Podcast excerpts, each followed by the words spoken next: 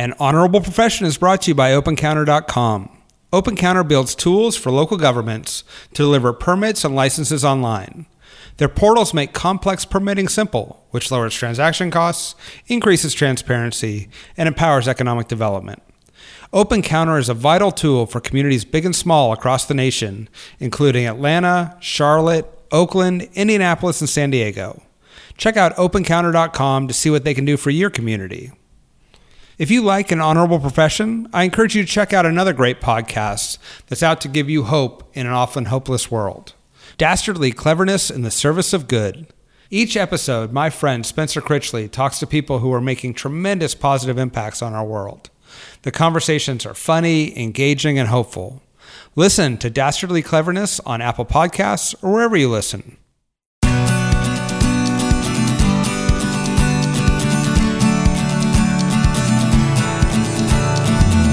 Welcome to An Honorable Profession, a podcast giving America hope since 2018. I'm your host, Ryan Coonerty.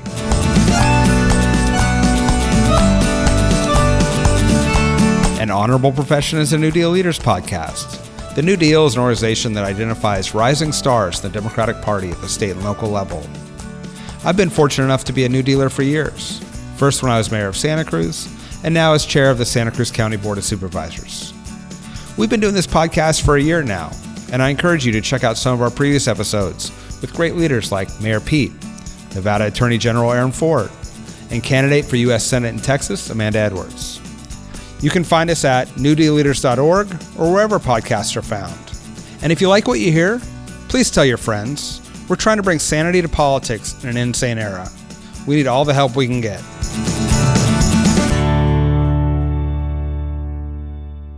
While presidential candidates trudge through the snow, I thought it'd be fun to talk to a New Hampshire elected official who's responsible for getting that snow shoveled and so much more.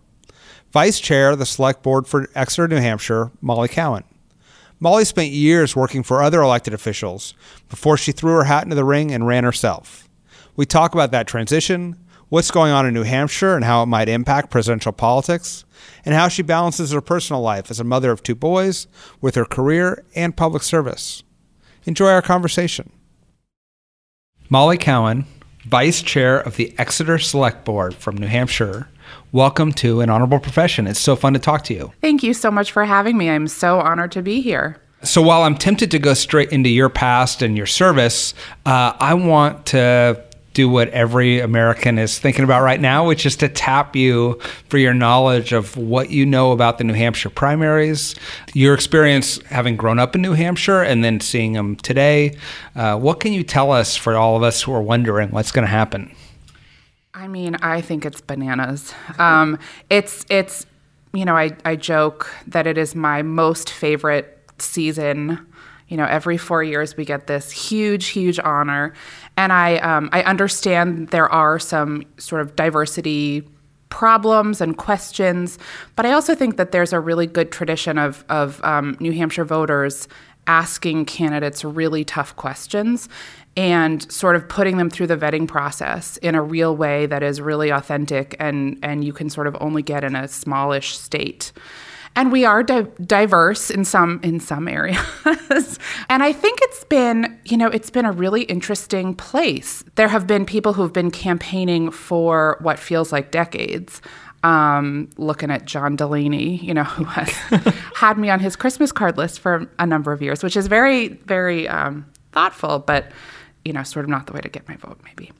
And so the access that we have as New Hampshire primary voters, and particularly as elected officials in New Hampshire, um, is really interesting. You know, I have friends who get calls from candidates. You know, if they've if they've not been if they've not committed or endorsed yet, you know, they get their weekly call from Elizabeth Warren, who you know calls them up and asks them about their kids and can I just say, let me testify this because I went to New Hampshire in 2000 to campaign for Al Gore. Uh-huh. And I was out there walking through the snow, walking neighborhoods for him. And I didn't know the answer to one of the questions.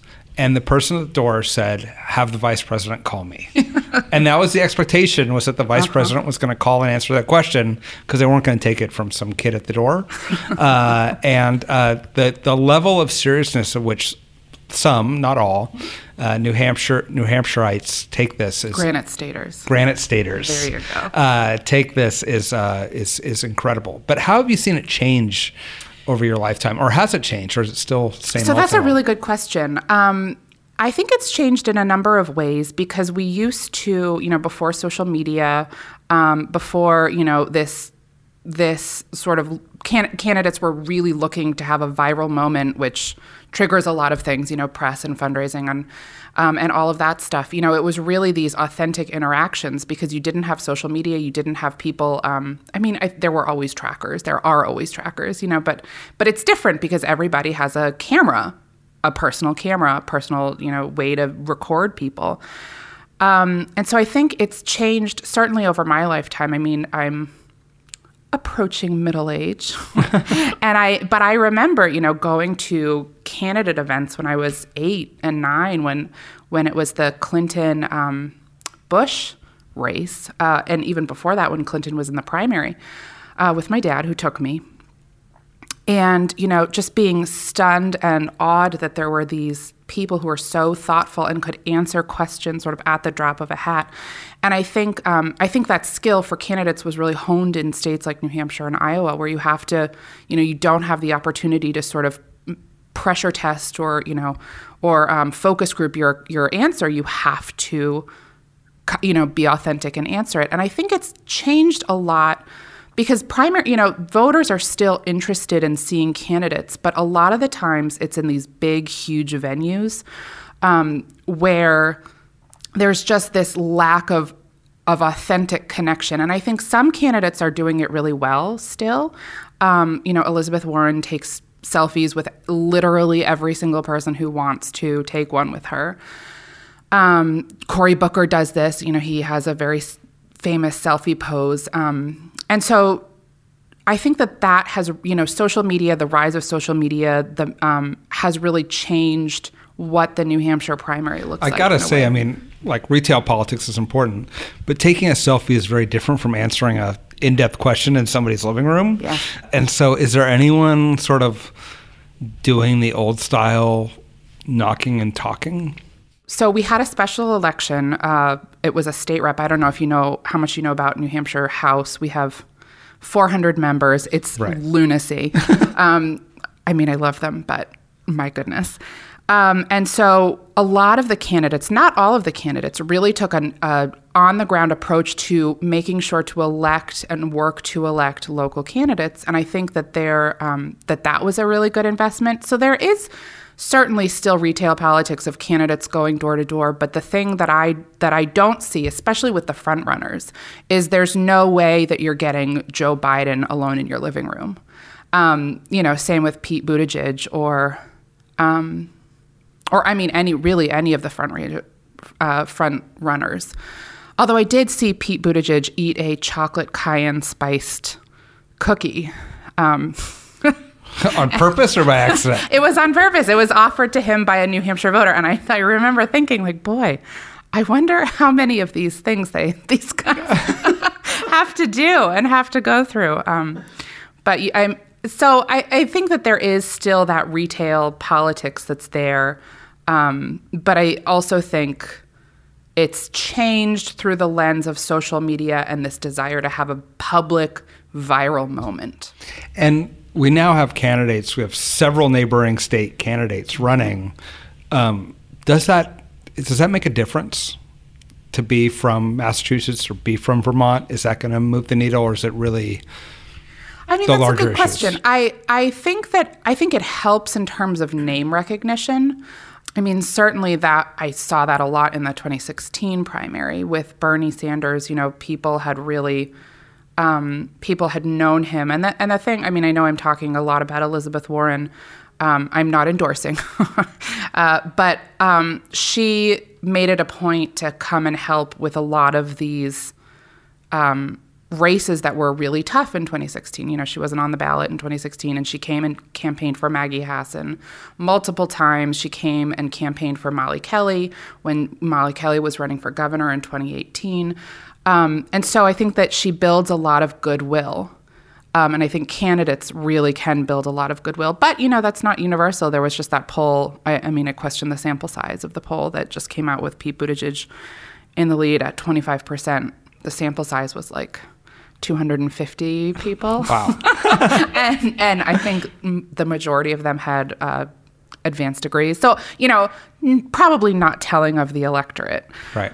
But, um, you know, I think I I think that there is maybe an initial advantage. There's also an advantage to having been elected, you know, like with Joe Biden. He has a lot of friends. I mean, truly, I, and maybe you know this, how many times has he run for president? And so, you know, there's still those those connections and, and um, friends that he's made from before. Wow. Are you planning to just stay neutral through this whole thing? So um, I also represent Emily's list, Oh. and um, and so we're. I mean, who knows what's going to happen? Uh, so I'm I'm personally not endorsing. I would be happy with almost any of them. Truly, I think that there is a huge, um, a plethora of wonderful, qualified, intelligent, smart people running to be president. And one of the best lines that I've heard about this is they're sort of, you know, they're all on the same team. They're just sort of jockeying for who's going to be the captain. And that's something that's really telling. I was looking at, you know, sort of who's taken the unity pledge because I think that that's really interesting because we, you know, we know we have a, a monumental Herculean effort in order to win this upcoming presidential election. Um, and the people that I know who are running for president and the people who are working for the people who are running for president know that they're ultimately going to all be on the same team. And so there's, you know, there's inter-campaign relationships that I've seen happen on on the ground. And there are people who are, you know, sort of happily in, you know, sharing time at Democratic uh, town Democratic Party committee meetings. And I think that that's really nice to see because I don't think that we saw that in the after the 2016 primary and I think it really hurt us. And so we have this we have this real effort and real um, real fight ahead. And so there's you know they're they're jockeying for who's going to be the team captain and because we are all on the same team. That's good to hear because right the, the the media has an interest in playing up the divisions and the punches and the punches not thrown, et cetera, et cetera. But if if if at the end of the day everyone's recognizing the ultimate goal of all this um, is to to save the country from a truly terrible president, um, then I think I think it's uh, that's good to hear. If you haven't figured out already, Molly is a New Deal leader. It's fitting because an honorable profession is a New Deal Leaders podcast. The New Deal is an organization that identifies rising stars in the Democratic Party at the state and local level. I've been fortunate enough to be a New Dealer for years, first when I was mayor of Santa Cruz, and now on the Santa Cruz County Board of Supervisors. Since we launched this podcast, I've spoken to some amazing leaders. Leaders like Montgomery, Alabama Mayor Steven Reed. He's the first African American to be elected to that position in the city's history. Please listen to his story and tell your friends about an honorable profession and rate us on Apple Podcast or wherever you listen. Now, back to my conversation with Molly. Let me just ask because New Hampshire is more than a primary state. It's also a state where regular people live um, and uh, and you know raise families and work and retire.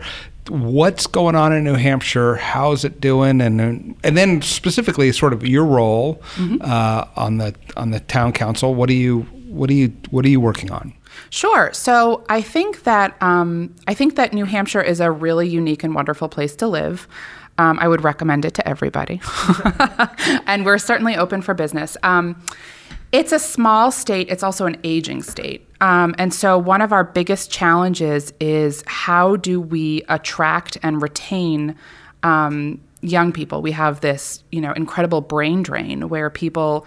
Uh, the UNH, the um, the state college and university system is the country's most expensive uh, public education system, and we are not doing ourselves any favors because that often means, you know, that's what happened to me. I, it was cheaper for me to go out of state to a state university of New York um, than to go in state to my own UNH, and so I, I chose to leave. I, I came back. That seems Um, crazy. It's it's crazy, and um, and so we have this huge brain drain of people who, you know, young people who are leaving the state who don't sort of see themselves, one, because they can't afford to be in state, um, and two, because, you know, they are coming back. It's, you know, housing prices are, are really expensive, especially in the places people want to live. Um, and so you know, while we test really high, you know, our schools are rated really well. Um, we often are, I think we were the second most livable state um, in the nation, you know, and we were consistently in those places. We're still having trouble attracting um, and keeping and retaining our young people. Uh, some statistics that are really terrifying, and this sort of motivated me to run for office, was um, the average age of, for example, an electrician in New Hampshire is um, is nearing retirement age, is in late fifties. Same with plumbers. Same with um, you know the the sort of HVAC technical jobs that that you cannot outsource. And in some counties in New Hampshire, you know the nearest the nearest uh, electrician is 50 miles away, and how are you ever going to get that person to come fix your you know whatever you need fixed in your house? And so we need to really take a deep dive and focus on how to make sure those jobs are filled for the future, uh, because those are jobs that aren't going anywhere. Those are jobs that. Um, that are there and that are needed and you know and it's it's a real crisis if you can't get a plumber to your house when you need one wow so, what are you doing uh, to try to address that issue? Well, those are um, those are you know issues at the state house. But what I've chosen to do is really um, work to reframe the conversation about college readiness and what a successful career path looks like. And so, you know, that means working with our adult ed education system um, school in New Hampshire and in particular in Exeter, because they have really strong programs. It's, you know, strengthening community colleges and sort of destigmatizing this thought process that in order to be successful, you have to go to college. It's just not true. And we need to, you know, these are good quality, excellent jobs. Um, and we need to figure out how to keep them. And so, you know, the other thing is like a lot of these places are self-employed and so how do you you know how do you figure out how to make it an easy enough process to um, to figure all of that stuff out because if you're you know somebody who's good with working with your hands um, and that's the way you want to go you're probably not wanting to spend a ton of time researching which health insurance program to buy in the exchange. So, like, how do we figure out these sort of processes to um, to be helpful? And just out of curiosity, with with your state getting older uh, and some brain drain, one answer to that is is immigration. Are you seeing immigration in, and how is that you know impacting your the communities? We we really are. Um, there is, especially you know, sort of in this 93 corridor, which is um, Nashua, Manchester, and then up to Concord a little bit. There are big populations of both refugees and and new Americans, and where you know we need to look and reframe how we look at and welcome people into our community and make sure that we are you know having teachers who can talk to them and having you know positive positive messages going home to them about schools and how do we you know enroll people. But that certainly is happening. The other thing that we need to really think about in new hampshire is um, what our housing and zoning looks like because oftentimes there's been this really big push to have um, age exclusionary housing and zoning um, so that you have you know houses for older folks, right? Because it's the the most effective way to encourage builders to build. And so we've really done that in a lot of towns.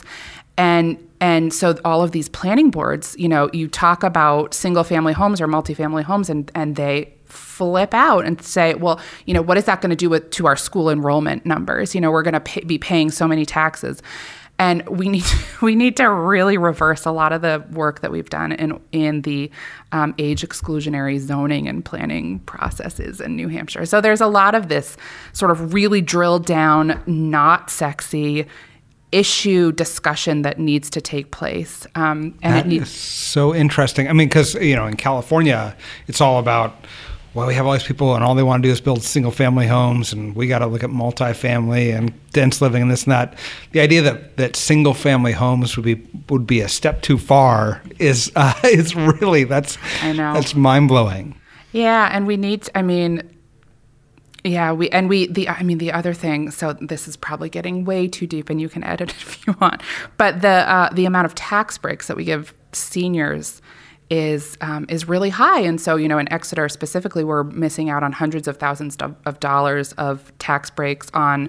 And I'm not saying we should repeal tax breaks on elderly folks. There are certainly reasons to be very very critical and and thoughtful about if we're doing this but like if you're buying a second home in Exeter which happens a lot it's a delightful place to live you probably shouldn't get a tax break Yeah. for being for being elderly Yeah. So let's talk about. Um, we've talked about statewide, and just so the listeners know, right? You have an extensive career where you worked for now Senator Maggie ha- Ha- Hassan. Yeah. Uh, you worked for Planned Parenthood. Now you work for Emily's List. So you've worked in sort of national level politics uh, from New Hampshire for a while. What made you decide to run for your local board? What was that like? Sure. You know, how's it been? So actually, um, I have never worked in national politics. Uh, so my first job out of college um, in 2004. So I'm. Uh, you can do the math and figure out exactly how old I am. Uh, uh, then state senate candidate Maggie Hassan hired me to run her first campaign. Not that she ran, but that she won. So that was in 2004. It was one of the bright spots. I mean, it truly made waking up the next morning okay. I guess we hadn't officially called the presidential election. Um, and it was through that lens that I really saw how. And then, you know, once she was elected, and then I went to work for the New Hampshire State Senate. So I saw, you know, just how important these local positions are in, in changing people's lives. And one of the reasons she ran was there was this horrible discriminatory insurance policy that New Hampshire had enacted um, I remember the bill number. It was Senate Bill 110. um, and what it did was it allowed uh, insurance companies to cherry pick who they were insuring. So they could, you know, send you away if you had um, pre-existing condition, you know, all the things that we've excluded out of um, after the passage of the ACA.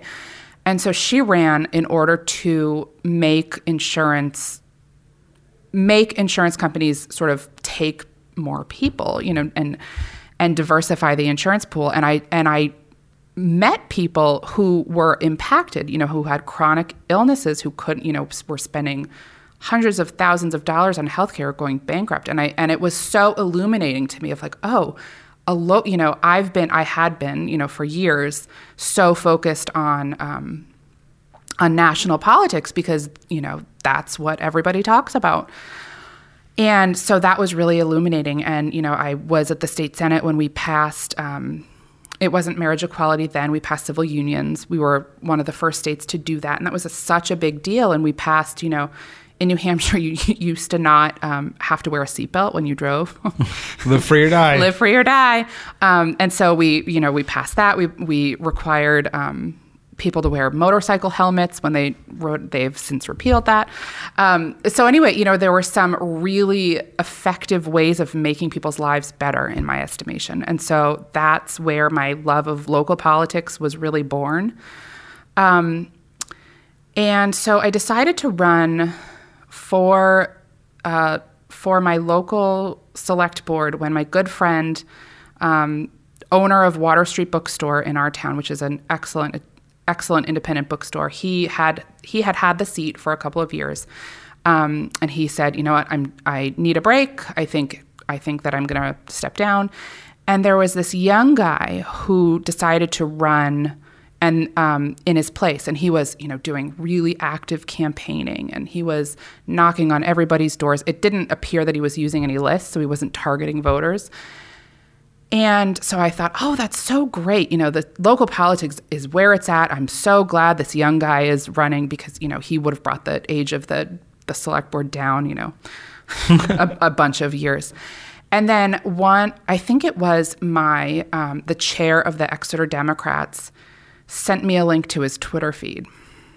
And I was like, oh, this is interesting. I'll, I'll look through this.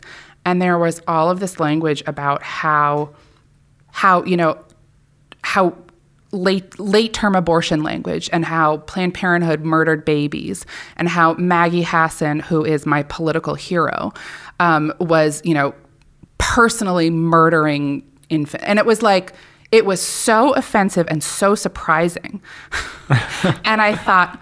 Over my dead body, is this guy going to be elected to the select board and represent me?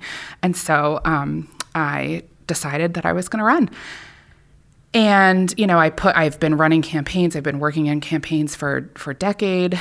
And and it was a really interesting experience of actually being a candidate. I i have you know now that i work with candidates all the time i feel like i have so much more empathy for the hard parts of campaigning of you know what it feels like to knock on somebody's door and ask for a vote for myself. It somehow felt very easy to do that for other people um, and so you know and i also had all of the things that you know women candidates typically have around self-worth and self-doubt and you know oh but i don't understand you know this particular issue or i don't really understand what these water notices that we're getting mean. And even even after all your experience and all so, your training. yeah. And and i also i mean this is really ridiculous and i'll sound so silly but i have an mpa so, or an mph so um, I have like a master's degree in essentially how to run a town. and I was still thinking to myself, oh, but I, you know, I, there's this piece, and I don't remember what a TIF district exactly how the financing works and what is that going to do.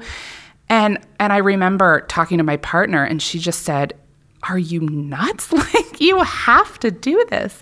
And so, um, so I decided to to run. I raised a bunch of money. I mobilized like crazy, and I beat him by 10 points. So here we are. Um, one of the first things that the select board did was it changed its name because it used to, all over New England, um, especially New Hampshire, they're called Board of Selectmen.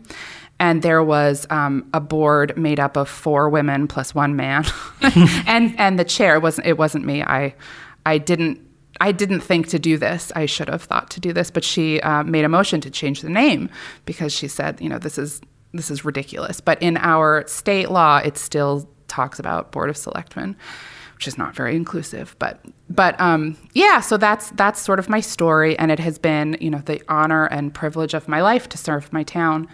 Um, How different has it been than what you sort of anticipated coming in? So it is very different.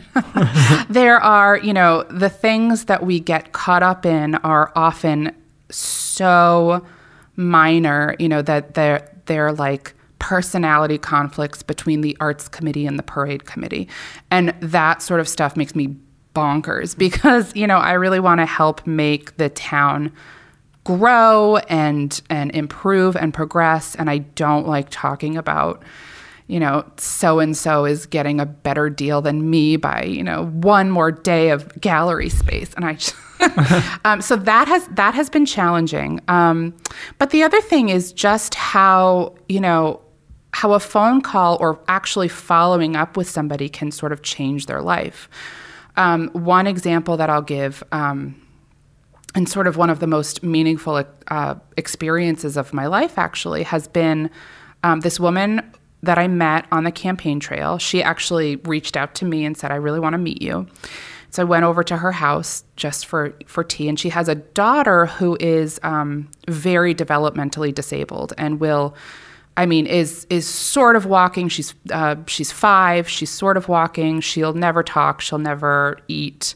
Um, and one of the things that that my friend want, wants for her daughter is for there to be an adult sized changing table in our town, somewhere where when they are out, because uh, the little girl loves to be out and about. I mean, she's so social, she's delightful. Um, but there wasn't a place to change her daughter, so that would sort of disrupt their entire day if they had to stop what they were doing and go home to change her diaper. And we just passed um, a, a, large bond to re, to renovate our library in downtown Exeter. And so, one of the things that the mom wanted was for there to accommodate a, a, changing table. And she said, "I don't care what kind it is. It doesn't matter. You know, if you need me to raise the money, I'll raise the money. It's not that expensive, um, and I'll do it. And there, you know, there are grants. I've researched. Here's you know some options." And the library shut her down and so I went on a warpath because it seemed so simple to have an inclusive place, an inclusive town for everybody. And so, you know, because of continuously showing up and advocating for her, they they changed their minds. They put it in the in the construction plan, and now this little girl is going to be able to participate in downtown life in a more full way. And it's, you know, things like that that you just never sort of think about, right? Right. Like, yeah. Like, unless you are living this experience, I would have never thought, oh, we, you know, we need a, a adult changing table in our in one of our bathrooms. One of them. It doesn't need to be all of them. And so that was really transformative and, and interesting because, you know, sometimes you think, oh, if you just tell somebody, you know, everybody will see it's a good idea. And that's not that, that's yeah. not my experience. experience. Yeah. That is that's a great story. I mean, it's like you're right. It is it's small and it's not at all what mm-hmm. you sort of run for office, right. but it just goes to the essence of what a community is and mm-hmm. what local government's meant to yeah. meant to be there, meant to exist for. Yeah. You bring a, a, a diverse background to elected Thank office. Uh, obviously, uh, you're a woman and you worked for Emily's List. Mm-hmm. Um, you're also LGBTQ.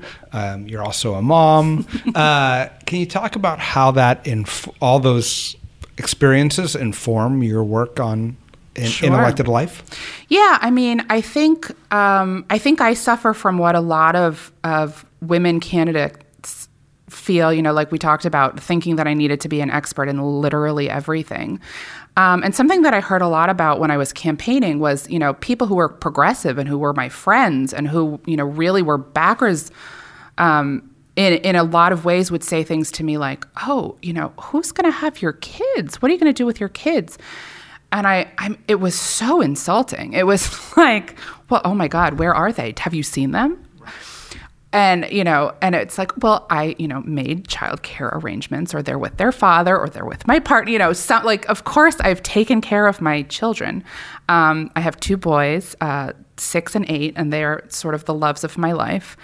Um, they're, vo- they're both incredibly funny but also it has given me such an appreciation for the work that people do in public schools because um, one of the one of the things that I try to do is I go and volunteer once a month in in my younger son's classroom because he needs a little bit more help adjusting. He is a very spirited child, um, and I, you know, I mean, it is the worst hour of my of my month. Like it is just so stressful, and you know, trying to manage like an arts project with a bunch of six year olds is Mm-hmm. literally the worst but i but i also i mean it's it's one of the you know one of the ways that i can contribute to my community and it's really important and and it makes me value the work that teachers do so immensely.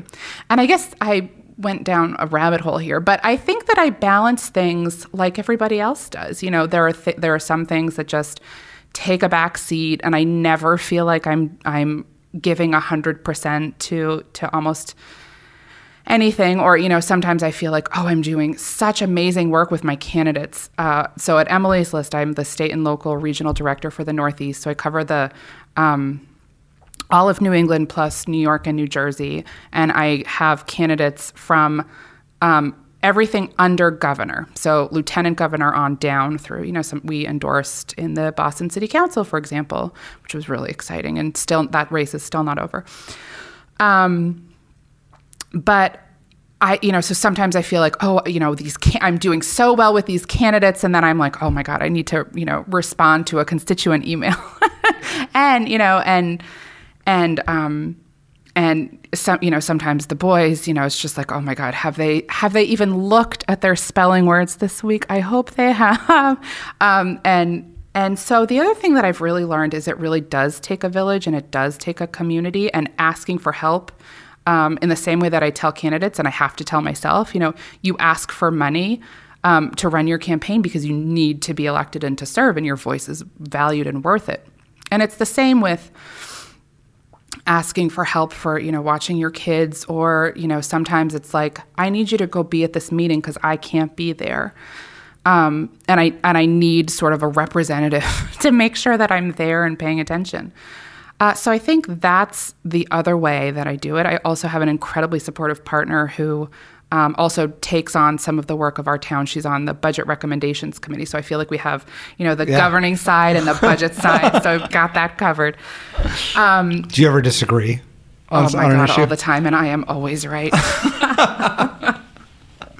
um, not typically. We typically are pretty. We're, we are pretty in sync in terms of of of priorities for the town, but I would win. Uh huh. Good. That fall in line. That's right.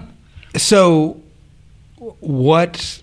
Uh, I mean, first of all, let me just say. Uh, so I have a uh, eight-year-old and a four-year-old, and I decided to coach the four-year-old soccer team. Oh my god! And Bless it was you. like it was so hard. Uh, uh, so yes, that that mm-hmm. empathy and sympathy yes. for uh, for the teachers and other people is it's it's it's eye opening. It is.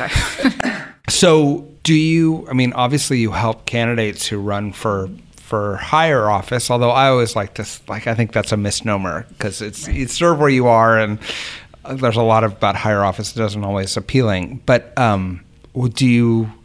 Are you are you thinking about the future? Or are you just trying to keep all the balls you have in the air in the air? Like, what's the? How do you think about all that? I mean, I certainly think about the future in terms of what I want the representation from my state to look like. Um, I don't necessarily know that I'm the right person. Um, and I really, really love what I'm doing. Uh, there is the I mean the other thing to note about New Hampshire is the legislators are paid for uh, hundred dollars a year, which is which is not a living wage by anybody's definition. It's so crazy. So we have 424 legislators, uh, 24 in the House, 400 in the Senate, and it is a, it is a volunteer job. Um, and so you know, it's not possible to move into one of those roles, um, as, even if I thought about wanting to, um, because I need to I need to you know pay the bills, and I also but I but I am definitely committed to making sure that we have the right representation um, and you know sort of continue this really strong tradition. Actually, um, one one thing I will point out is New Hampshire has had the only um, two women who have both been governors and senators, and they're both serving currently. Shout out to uh, Jeanne Shaheen and Maggie Hassan. Um, and uh, for a while, we had an all female federal delegation. And um, now we have Chris Pappas, who's LGBTQ. He's part of the New Dems. He's wonderful and so happy he's there. Uh, so we really do have a strong federal delegation. We just need to make sure to hold this, the House and the Senate um, because of redistricting. It's going to be so crucial. And when we have fair districts, we have a very a much easier time winning. And so that's that's my priority for 2020. Absolutely, it should be everyone's priority for 2020. you can't, uh, you don't get, uh, you don't get health care or free college or anything if you don't have fair districts. Yep. It's not going to happen for a decade. Yeah, that's exactly right. So pay attention. Um, Molly, thank you for joining us. It's been really fun to talk to you both about New Hampshire and your sort of personal journey into this, and uh, it sounds like you're doing really good work. Well, thanks so much for having me. It has been an honor. Thank you. Well, thank you for joining us on an honorable profession, and uh, and I look forward to hearing more about your service. Thanks for listening to An Honorable Profession. Please subscribe to hear more amazing leaders, and keep asking your elected officials to be honorable. Boots Road Group produces podcasts. I'm Ryan Coonerty, and because we keep this honorable, no tax dollars were used in the making of this podcast.